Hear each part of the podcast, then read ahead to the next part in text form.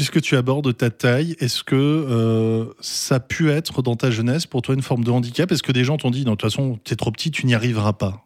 Ouais, bah, forcément, il y a toujours des gens réticents. euh, Sans quoi qu'on fasse, il y, aura toujours des, critiques et tout. Si, tu commences à, écouter les critiques tout le temps, tu, tu vas jamais y arriver. Donc après, c'est ça devient, tu la transformes en, force en fait. Tes défauts, tu, tu les transformes en force et c'est ce que j'ai essayé de faire de d'un peu d'un peu euh, comment dire euh, Une sorte de sublimation. Ouais, en fait, tu utilises ta taille par la vitesse, euh, par, par d'autres choses que, que juste tirer au-dessus du gars. Et Donc, puis ce fameux centre de gravité bas dont on parle au basket, qui est assez terrible quand on est défenseur. Ouais, bah, je pense que quand, quand t'es grand meneur et que tu t'attaques contre un joueur qui est plus petit, c'est forcément plus embêtant que, que de jouer un joueur contre, qui a le même centre de gravité que toi. Donc, euh, c'est vrai que pour moi, c'est devenu un peu une, une qualité. Tu quittes l'INSEP pour revenir à la SIG en espoir euh, et tu passes des espoirs euh, aux professionnels. Alors, il y a beaucoup d'espoirs dans tous les clubs français. Très peu arrivent à passer professionnel, à la SIG Strasbourg comme ailleurs d'ailleurs. Qu'est-ce qui fait que on parvient à franchir ce cap qui semble une montagne énorme? C'est vrai que le niveau entre euh, espoir et, et professionnel est assez grandissant. En plus, d'année en année, c'est encore, euh, c'est encore pire, j'ai l'impression. Mais euh, après, il y a plusieurs aspects. Je pense qu'il y a une partie chance, dans le sens où tu peux avoir une occasion quand un joueur se blesse, par exemple. Moi, je me rappelle que qu'il y avait un joueur qui s'était blessé, donc j'avais eu l'occasion de, de C'était qui? rentrer. C'était, euh, il y avait Mike Dixon Jr. Mike Dixon Ouais, Jr., il y a qui quelques était années. blessé ouais. un petit peu. Et du coup, euh, j'ai eu l'occasion de, de m'entraîner plus avec eux. Et en fait, c'est à l'entraînement que tu commences un peu à faire tes preuves, à montrer que tu peux jouer avec eux, que tu as les, les possibilités de, de les aider. euh, de les aider. Et du coup, après, tu as, la confiance du, du coach qui commence à grandir. Et après, il faut saisir euh, la, chance dès que tu rentres sur le terrain en match. Et ça, c'est le plus dur parce que les premiers matchs, tu es vachement stressé. T'as pas l'habitude de jouer dans un environnement où il y a beaucoup de monde, autant de monde qui te regarde. T'as pas l'habitude d'avoir une, une vitesse de jeu euh, aussi élevée. Donc, il faut s'habituer à ces choses-là. Et si tu réussis tes, tes premières entrées, après, je pense que, que c'est déjà un petit cap euh, de passer. Après, il faut, faut confirmer, confirmer. Et donc, euh, donc voilà, je pense qu'il y a tous ces aspects qui entrent en jeu. Et donc, euh, pour moi, ça, ça a marché. Donc, euh, tant mieux. Et on espère que ça marche de mieux en mieux. Alors, ça va m'amener un petit questionnaire, les premières fois de Ludo Behurst. Voilà. Tu es prêt? Ouais, je suis prêt. Est-ce que tu te souviens de ton tout premier match de basket Euh, je crois que c'était à Onheim, mon premier match de basket. C'était ça. Est-ce que tu te souviens de ton tout premier match à la SIG en tant que spectateur? Spectateur. Non. J'ai j'ai le souvenir de, de plusieurs matchs quand j'étais petit, mais le premier vraiment. Non. Et t'as souvenir, un souvenir, un premier souvenir Ouais, qui te revient, un ce serait souvenir, quoi C'était euh, Keith Jennings à l'époque, Ouais. qui avait envoyé un alley-oop à, à Thierry Rupert et qu'il avait marqué, euh, je crois, à l'envers comme ça. C'était assez loin la, la passe et donc ça m'avait vraiment, vraiment marqué. Donc si je devais donner une action, ouais, c'était celle-là. Ton premier entraînement avec les pros? Euh, saurais pas te dire la date, mais ouais, je me rappelle que j'avais quitté les cours avant pour venir euh, justement avec les pros. Donc ouais, je me rappelle. Et l'accueil, ça a été comment Les pros, quand ils voient arriver un gamin? Bah franchement, ils étaient cool. Euh, ils étaient assez cool. Ils essayent de, de t'intégrer. Puis j'avais euh, Franck euh, que je connaissais bien qui, qui me donnait des conseils. Donc, ouais, c'est ça. Donc c'était assez assez cool. Même si j'étais Non. Non, pas bizutage. Ta première entrée en jeu avec les pros? Euh, ouais, il me semble que c'était contre Cholet. Euh, je me rappelle. Je me rappelle de ce match. Ton premier panier, tes premiers points, peut-être c'était sur lancer franc. Euh, D'ailleurs, oui, c'était un lancer après contre qui, je sais plus. Mais ouais, je me, je me rappelle. Ouais. Et puis moi, je me rappelle surtout, je me rappelle pas forcément du match en soi, mais je me rappelle qu'après, t'étais passé me voir Ouais. pour chanter La Marseillaise. la Marseillaise. Ah. Voilà. T'étais le premier d'ailleurs à ne pas chanter la souris verte, que tu saches. Ah, C'est toi ouais, qui as lancé la mode. Avant toi, c'était la souris verte. Tu es arrivé avec la Marseillaise. Et puis, il y en a eu jusqu'à euh, Jason récemment qui a chanté la saison dernière du Aya Nakamura.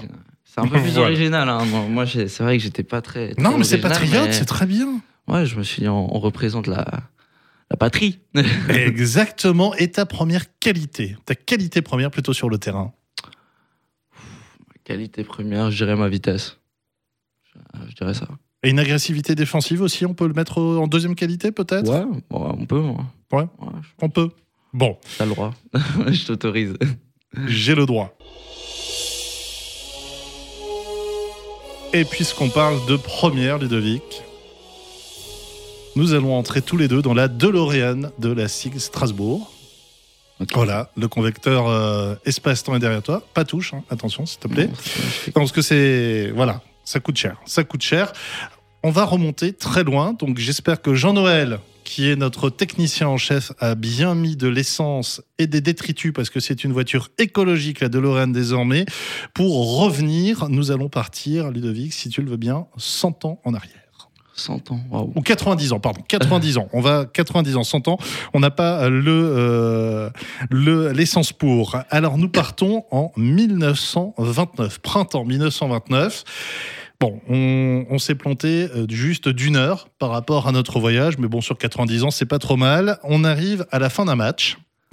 À la fin d'un match, alors il faut savoir que la SIG Strasbourg, la sportive Ilkirch Grafenstaden plutôt a été créée quelques mois auparavant à Ilkirch en 1928 et là en 1929 il y a eu il y a quelques semaines la création de la section basket.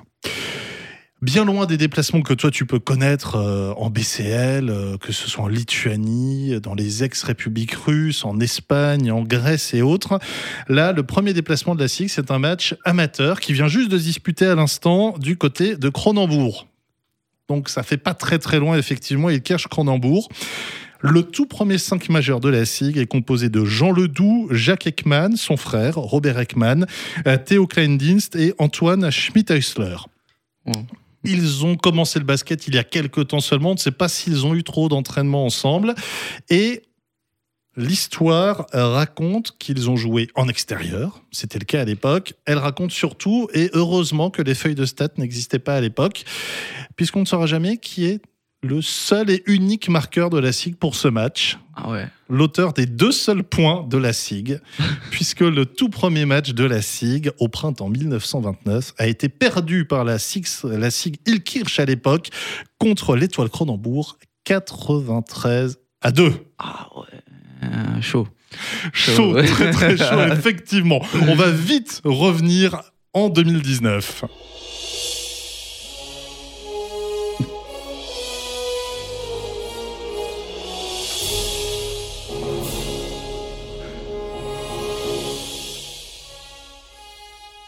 Et toi, Ludovic, euh, des matchs comme ça, t'as des souvenirs de gros gros scores, notamment quand tu étais en équipe de jeunes? Ouais, je, me rappelle euh, quand j'étais justement en, poussin, on était un, petit peu des, raclés, donc il y avait souvent des, des 102 à, à 28. Bon, c'était pas deux points quand même en face, mais euh, il y avait certains, certains gros scores. Question de philosophie, parce qu'il y a beaucoup de gens qui disent respecter l'adversaire, c'est Mm. voir quand il est plus faible, ne pas y aller trop. Ouais. D'autres disent au contraire, ben, respecter l'adversaire, c'est jouer à notre niveau, et tant pis si le score est gros. Hmm. T'es plutôt de quel côté, toi? Euh, mais je, je suis un peu dans le juste milieu. Je veux dire, quand on est jeune euh, et, que tu vas en poussant et qu'une équipe mène euh, 90 à, à 10, ça sert à rien de faire une, une zone presse euh, qui va les mettre euh, encore plus bas que terre. Donc, je pense qu'à ce moment-là, tu, tu peux un peu relâcher. Après, quand tu montes en niveau, euh, si tu es en, en- à partir de, de professionnel, euh, si voilà, tu commences à mettre un petit écart de 30 points, bah, tu vas pas non plus te, te relâcher et laisser les, les adversaires marquer. Donc moi, c'est comme ça que je le vois. Il y a eu le cas en début de saison pour la SIG Strasbourg d'ailleurs, avec ce déplacement au Portel. Euh, Vous gagnez de 31 points, je crois, 29 Mm. Ouais. ou 31 points d'écart. Voilà, là, il n'y a pas d'état d'âme. De toute façon, c'est professionnel contre Ouais, professionnel. ouais, non, il y a pas. De... Tu es là pour jouer, je veux dire, tu vois, c'est notre métier, donc tu vas pas, tu vas pas te mettre en vacances pendant un match parce que tu gagnes de, de beaucoup, donc euh, non, faut jouer. Et Ludo, en plus, euh, bah, t'aimes bien la musique, donc on va écouter les sons de Ludovic Behurst.